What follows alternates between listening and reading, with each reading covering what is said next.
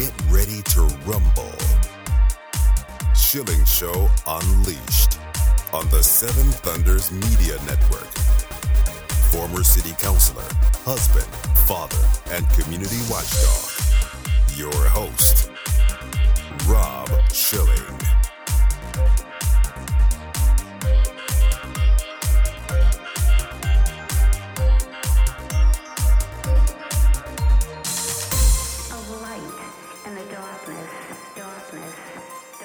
Welcome to the Schilling Show Unleashed podcast. Remember, your direct support makes our show possible, and you can directly support this podcast by visiting schillingshow.com and then clicking on the Patreon banner at the top of the page to make a monthly contribution. We appreciate your support. The Schilling Show Unleashed podcast welcomes Cheryl K. Chumley, a veteran, award winning journalist, and best selling author of the brand new book, Lockdown The Socialist Plan to Take Away Your Freedom. And Cheryl Chumley, welcome to the Schilling Show Unleashed. Hey, thank you so much for having me. It's great to be back with you, Rob. You know, we talk about a socialist plan in the title, and it seems to me, and it's really very hard to say this, but that America is embracing socialism. Do you see that? I do see that. And actually, in my um, second to last book, the one right before lockdown, it was entitled Socialists Don't Sleep Christians Must Rise or America Will Fall. I talk about how socialism has been seeping into America's culture and politics for decades now. Uh, and it's really sped up under the former Barack Obama presidency. We just don't call it socialism yet. We're not as open. But if we started calling things what they were, I think Americans would be shocked at how much socialism is already in America. You talk a lot in the beginning of the book, uh, really uh, several very harrowing stories about your own experience with the medical establishment. Uh, it seems we can no longer trust doctors, and maybe we never should have. Yeah, I, you know, doctors are smart, right? They're smart people. They're experts in their various um, areas of study. And I do have great respect for the medical community, but I don't have such great respect for the medical community that I'm willing to give up my own individual rights to determine my own health choices. I'm not ready to just turn over my body and tell the medical community, have at it, you know best because in the end, I think all of us have either been subjected to wrong diagnoses from medical professionals or know somebody who has. That's why there's such a common thing in this country called a second choice, right? You get a second medical opinion to confirm what the first doctor tells you. And so that alone is common sense. I have grave concerns over the medical establishment itself and, and whether or not, and I think this is almost a rhetorical question, whether or not they're looking out for individuals' best interest. You know, a lot of them are, right? But let's face it, there are a lot of doctors out there who are really egomaniacs and they are so believing in their own intelligence that they're not willing to entertain the fact that they could be wrong or that their own patients may have better ways of doing things, of approaching medical decisions than they themselves do. So I think that's problematic in the medical community, but it's particularly problematic when we as American citizens allow somebody like a, a medical bureaucrat like Anthony Fauci to practically dictate policy to us for over two years. So why would we be willing to do that? In, in other words, what has happened to the American pushback? I mean, we certainly saw a lot of this in previous decades, but it seemed to be almost absent, or at least culturally absent, during these lockdowns. Fear right? Uh, I mean, in a word, that's what happened. Uh, everybody in the political world was telling us we didn't know what this was. We didn't know the extent of its dangers and risks. But very quickly, we learned that this virus, like most viruses, impact those with certain other medical health ailments and risks already, vulnerabilities. For instance, we knew early on that it was uh, obese who had uh, much to worry about this virus, and the elderly, much to worry about this virus. But for younger people in particular, they didn't have to worry so much. And yet the fear kept going forward. And that's when proper science and medical diagnosis turned into a political tool for the left. And this is why I wrote Lockdown, because the Democrats and the globalists really seized on the coronavirus to continue fueling fear in order to justify controls on the American people. And sad to say, the American people were too willing to allow that fear to steamroll over their constitutional liberties. How did we get there? Again, this used to be a nation that was built on almost fearlessness of individuals and people willing to fight back. So, what happened over the ensuing years that turned us into such wimps? Well, where do we originally get our ideas of exceptionalism in this country and our boldness? From the idea that our individual rights come from God and that government was only there in a subservient role to preserve and maintain those rights already granted by a creator. So if you look at what's taken place in this country, particularly in the last few years, we've grown more and more secular. And as our country grows more and more secular, it's no coincidence coincidence that government has stepped in to fill that void. So the fact that we've turned from God in a nation built on an idea that rights come from God common sense outcome of that is that we have grown more fearful because we are waiting for government to tell us what to do. Yeah, it's almost like the government has has become God to a lot of people, and it's a frightening thing because, as you mentioned, the rights come from God. As soon as government becomes God, then government can start taking away the so-called rights or adding things in, like the right to health care or the right to housing, which do not exist. Right. And this is where the socialism creeps in, right? Which very quickly leads to communism and cultural Marxism. And ultimately, the battle here is against collectivism. Because if we're a nation where rights come from God, that's, an, uh, that's a nation of individualism. But where communists go, where they want a country to lead, is away from God because God gets in the way of the citizens worshiping government we have collectivism uh, on display here, I think, in health. In other words, let's look at the mask mandates when people were insisting that not only they wear a mask, but they wanted everybody else to do what they were doing. That's right on display that really is the big peril, the big concern that Americans need to realize. The mindset shift that took place under the coronavirus for two years. It used to be in this country every every year, say when flu season would roll around, the government would offer the option to get the flu shot. Right, health clinics in your local community would provide flu shots, and you, as a citizen, would have the option to go in and get the flu shots, protect yourself, perhaps protect your family members and say your child was sick with the flu. You kept your child home from school. It was your decision. But under the coronavirus, everything got flipped. Suddenly, it became your patriotic duty, and the government actually used that language. They redefined what it meant to be a patriot in America.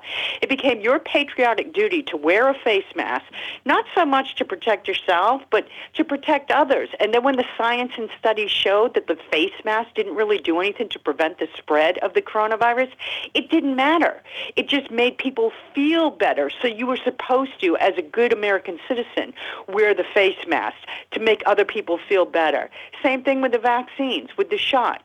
Even if you didn't want one, it was your patriotic duty to get that shot. So this is the big peril that we now face in America instead of making decisions for ourselves based on our own health determinations, we're supposed to take into consideration other people's feelings when we go to make our own private, personal medical decisions. And that's a dangerous uh, mindset shift. This subversion of the word patriotism is so interesting to me, and I'm glad that you brought this up in the book because uh, to this group, uh, to the Democrats generally, but to the Biden crowd, uh, patriotism has become a dirty word. In other words, they don't love America or exhibit patriotism towards the country. Generally, they're opposite of that. But all of a sudden, they march this word out. I found that really interesting. The left is really good at redefining words. And patriotism is one of those words that, as you just correctly pointed out, they made into a dirty label. If you were a patriot, you were also racist or misogynist or hateful they did that with MAGA too, with with MAGA supporters, and the phrase "America First." That that was all uh, wound up in the same dirty, ugly phrases and labels. And then after they made patriot into a negative word, they redefined it to make patriot into somebody who obeys the government without question, without critically thinking.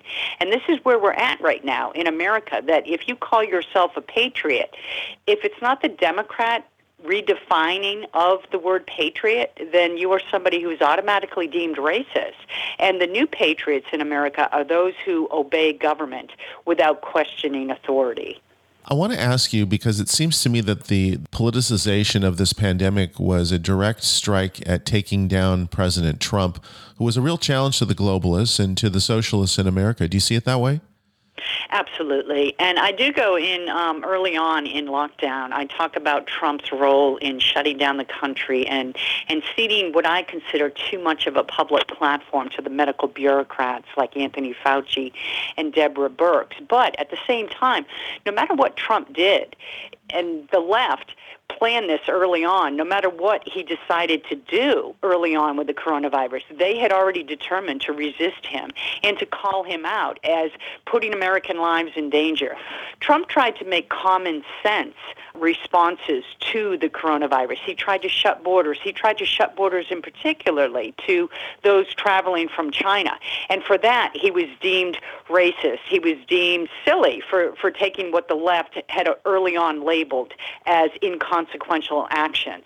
He tried to fund um, immediately speedy vaccine development. And for that, he was deemed unsafe of actually taking actions that would put American citizens' lives at risk. Because if you go back in time, remember, the Democrats didn't want to take the vaccines mm-hmm. because Trump was the one under Operation Warp Speed who developed them, and they wanted to mark him as being unsafe. Of course, these very same vaccines, as soon as Joe Biden came in the office, they deemed them safe and they, they forced vaccines into Americans' arms. But early on in Trump administration, they tried to paint him as being uh, damaging to uh, America. So basically, Trump was in a rock and a hard place. The Schilling Show Unleashed podcast continues in a moment with Cheryl K. Chumley and the book Lockdown. Support this podcast online at schillingshow.com.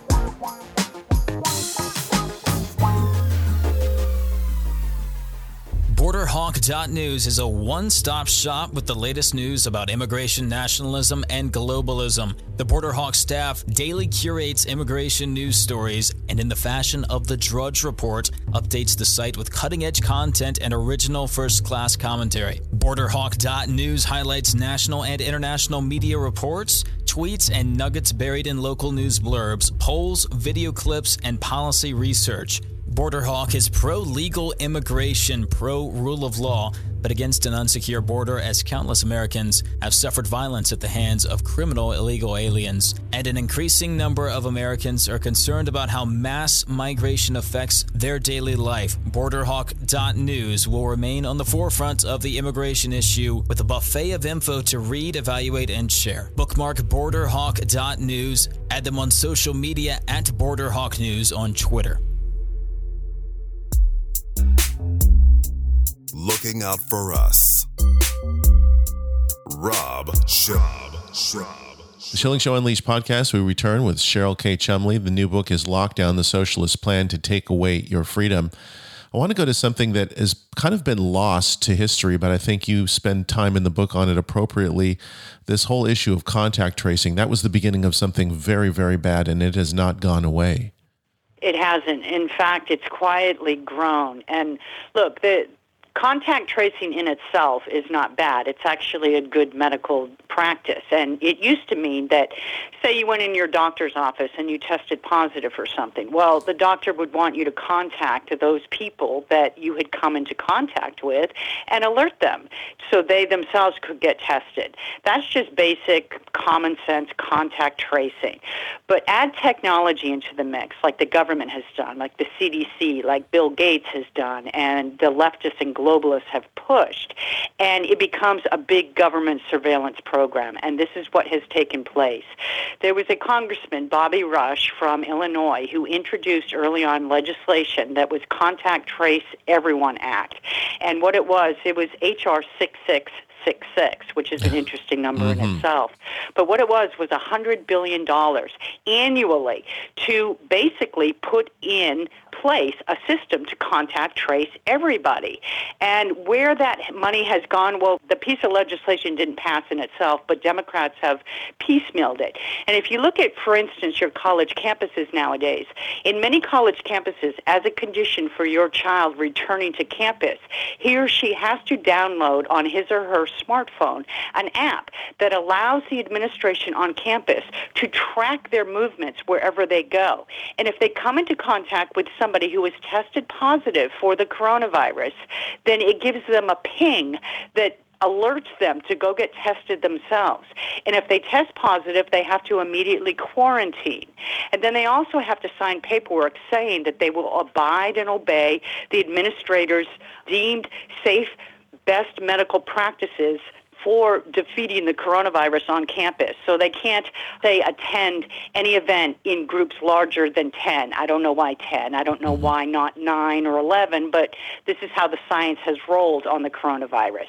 And if they do, or if they notice somebody else has, they can anonymously tattletale on that person. And that person can be booted from campus forever also they don't get a refund on their tuition.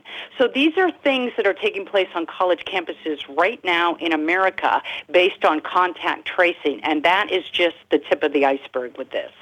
You know, we had a lot of problems here at the University of Virginia. You also mentioned JMU in the book, and I know people who lost everything. I mean, they, they had to drop out because they were not about to get the shot, and they were forced to do so if they wanted to remain. Uh, there was a lot of egregious things that took place at the hands of these universities. My son was um, at JMU, and he dropped out because it got to the point they wanted all the students to stay in their rooms and take classes online on their laptops. But of course, there was no break in the tuition or, or any cost for that. So he figured, why am I going to do this when I can just go home and study uh, and save on housing costs? And then he also refused to go back to campus after JMU mandated that not only did you have to have the vaccine, but you also had to wear face masks, even though you had the vaccine, even outside, even walking alone outside. Mm-hmm. And you also had to download the contact tracing app, agree to random testing, and so forth and so on. That led me to study what was going on at other campuses, which is very similar at other campuses around the nation, some better, some worse in terms of freedom. This was really such a big delusion, you know, for them to say you have to get the vaccine because that's going to protect you and others, and then tell them that they had to wear masks, which was admitting the vaccine was at least partially worthless. Um, how do they reconcile those two things, or did anyone even ask the question? I mean, I certainly have been asking for a very long time. And also, the other issue with that is that when these vaccines, and, and let's put vaccines in quotation marks, Yes. because the CDC did come out, uh, strangely enough, during the two years of this coronavirus and redefine what vaccine was, right? Vaccine, by most common sense understanding, protects you from getting the disease or the virus. Well, vaccine now is only defined as helping to protect you. So it, there's a difference. There's a very uh, large difference in what vaccines nowadays are defined to do. That being said, early on, when Pfizer and Johnson and Johnson and BioNTech and so forth came out and they developed uh, their vaccines in air quotes, they were all touted with efficacy rates of like 90%, 95%. They were supposed to be miracle shots. Well, fast forward just a couple months, a few months, even now, the efficacy rates for some of these have fallen to like 40%, which is why you had Anthony Fauci early on talking about, well, we need boosters. Not just one booster, but in some cases, three boosters, four boosters. Boosters every six months for the rest of your life, depending on what age group you're in. So how is this preventing the spread of the coronavirus? That's one question. But second off, why is it even needed when we know at this point 99% of people who get the coronavirus recover? Without any serious health impacts. So it's, these are red flags that have been raised all along and that we are supposed to actually ignore. We are supposed to participate in this big lie or else be deemed unpatriotic. We talked, Cheryl, about the contact tracing. We talked about the technology and the tracking. And I saw this morning, just coincidental to this interview, that there is now a self reporting COVID test uh, which will automatically report your results to the government. And I found that just frightening. It is frightening. You have to ask who's getting access to this data. But the bigger question here, again, you don't have to be a scientist. This is common sense. When in American history do we all rush to medical clinics to be tested for something that we don't feel sick? Mm-hmm. over. Did we do this during the flu season? Every time the flu season run around, did American citizens rush to the local CVS or Walgreens to go through the drive-through pharmacy window to subject themselves to a test to see if they were positive for flu, mm. even though they didn't feel sick? No sickness was defined as you feel sick, so you go to the doctors and find out what you have. So this is new. This is new, and what it does is just feed into this big mass hysteria that we have in this country, where everybody is testing positive for the coronavirus or one of the variants, but we're forgetting the bigger question. So what? Because a positive test means nothing, right? The only thing that that means, a case count, a positive case count, you have to put that in context to those who have tested positive versus those who fully recover versus those who die or are hospitalized with some serious health ailment. And under this virus, we know that most people recover on their own. And the other thing is, this is how viruses work. You could walk around all day long with a virus in your system and you don't feel sick, but you can give that virus to someone else. And where it's a health risk, uh, compromised immune systems, the elderly, right? This is how viruses spread all throughout human history. But it's all of a sudden under this coronavirus that we're supposed to regard a big threat walking about and not testing ourselves to find out if we may infect somebody else with a virus that is isn't even making us feel sick. There was another very diabolical aspect of all of this, and this was used as a leverage attack on the church, Christianity, and the ability to fellowship. That is a huge, um, huge, and really underreported outcome because that should be front page news everywhere to this day. The idea that churches would bow down to a government demand to shut their doors as government was making the case that churches should not be treated any differently than marijuana dispensaries, than entertainment venues, than retail shops in a country that was founded on a quest for religious freedom, in a country where God given rights relies on the ability of citizens to keep God at the forefront, and in a country where, with a First Amendment that guarantees the right to free, freely worship, but doesn't guarantee a right to purchase marijuana or go to Walmart. That's the big peril in America because, again, communists communist countries want to remove the church and God because that's their big wall to getting the worship of the people for the government. And there was another direct attack, and this one would be on capitalism and free markets. And I don't know that we're ever going to recover from that one.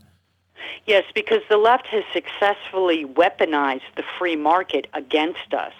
The left while recognizing that the government doesn't have the right to force private businesses to make citizens get vaccines and sh- well while the government recognizes that the government didn't have the right to force citizens to wear face masks uh, 24/7 or to get shots. The government put pressure on private businesses to do that private businesses in America became the tool of the government bureaucrats in the medical community. You would have health departments in local communities making sure that private businesses shut their doors or required those entering to wear face masks or required those customers coming in to show ownership or restaurant owners uh, proof of vaccine. And I agree with you. I don't know how we're ever going to recapture the spirit of entrepreneurship and actual free market freedoms in this country when we've already gone down the road toward allowing businesses to dictate that employees have to get a shot or wear a face mask and customers as conditions of entering their shops have to do the same. You have a chapter, and this is so important to make the connection climate and how this ties in is now being declared as a health emergency. Where do you see that going? Well, I just reported on this in the Washington Times, uh, one of my commentaries, two or three weeks ago. The link is already being made by the left. In the journal Nature, there were a couple of scholars who wrote in, a couple of scientists once again, who drew a direct link between climate change and more viruses are coming what their line of logic was that as humans develop and populate the earth, and as humans go about building in areas that haven't been previously developed, that is going to relocate animals. The, the animal populations are going to have to move and find new homes, and they're going to be brought closer into proximity with humans. And since animals oftentimes carry viruses, that's going to expose humans to more viruses. And once again, people will die, people will die. So their idea, their logic is that we have to address climate change now by limiting development, or else we're going to get more viruses impacting the human population and people will die. Cheryl, what do you think are the two or three big takeaways that we should glean from this experience with the lockdowns? You have to say no early on. You have to make sure that government bureaucrats stay in their subservient roles as advisors. Never should government be able to force American citizens to give up liberties as justification for saving people as justification for safety and security. So that's one of the big takeaways that liberty has to stay on top of government medical advisements. Uh, we, we can't allow Anthony Fauci, unelected bureaucrats, to tell us what to do any longer. They should just be kept in the role of advisors. And second off, we have to realize that the bigger battle in America has always been and will always be the fight to keep God given liberties alive. It's always a battle over the idea that our individual rights come from God and government is only there to support and maintain that ideal. Everything else is just a skirmish. Everything else is just the left's way of whacking away at the bigger chunk of liberty, which is God. Cheryl, if people would like to get a copy of your new book, Lockdown the Socialist Plan to Take Away Your Freedom, or to follow your work online, tell us how they do that. Oh, thank you. Um, well, I have a website, CherylChumley.com, and I have the links um, to Barnes & Noble, Books A Million, and Amazon to purchase my books there. And you can also find me at Washington Times Daily. I write commentaries, and I have a uh, twice weekly podcast, Bold and Blunt. You can sign up and, and follow my work there. Or you can find me on Twitter or Parler at uh, CK Chumley. Cheryl Chumley, thank you so much for your ongoing efforts to save America, and thanks for joining us today on the Schilling Show Unleashed podcast. Thank you so much for having me. That concludes another edition of the Schilling Show Unleashed podcast. Visit us online at schillingshow.com where you can directly support this podcast by clicking on the Patreon banner at the top of the page and making a monthly donation. Your support is essential for the continuation of the Schilling Show Unleashed podcast. Until next time.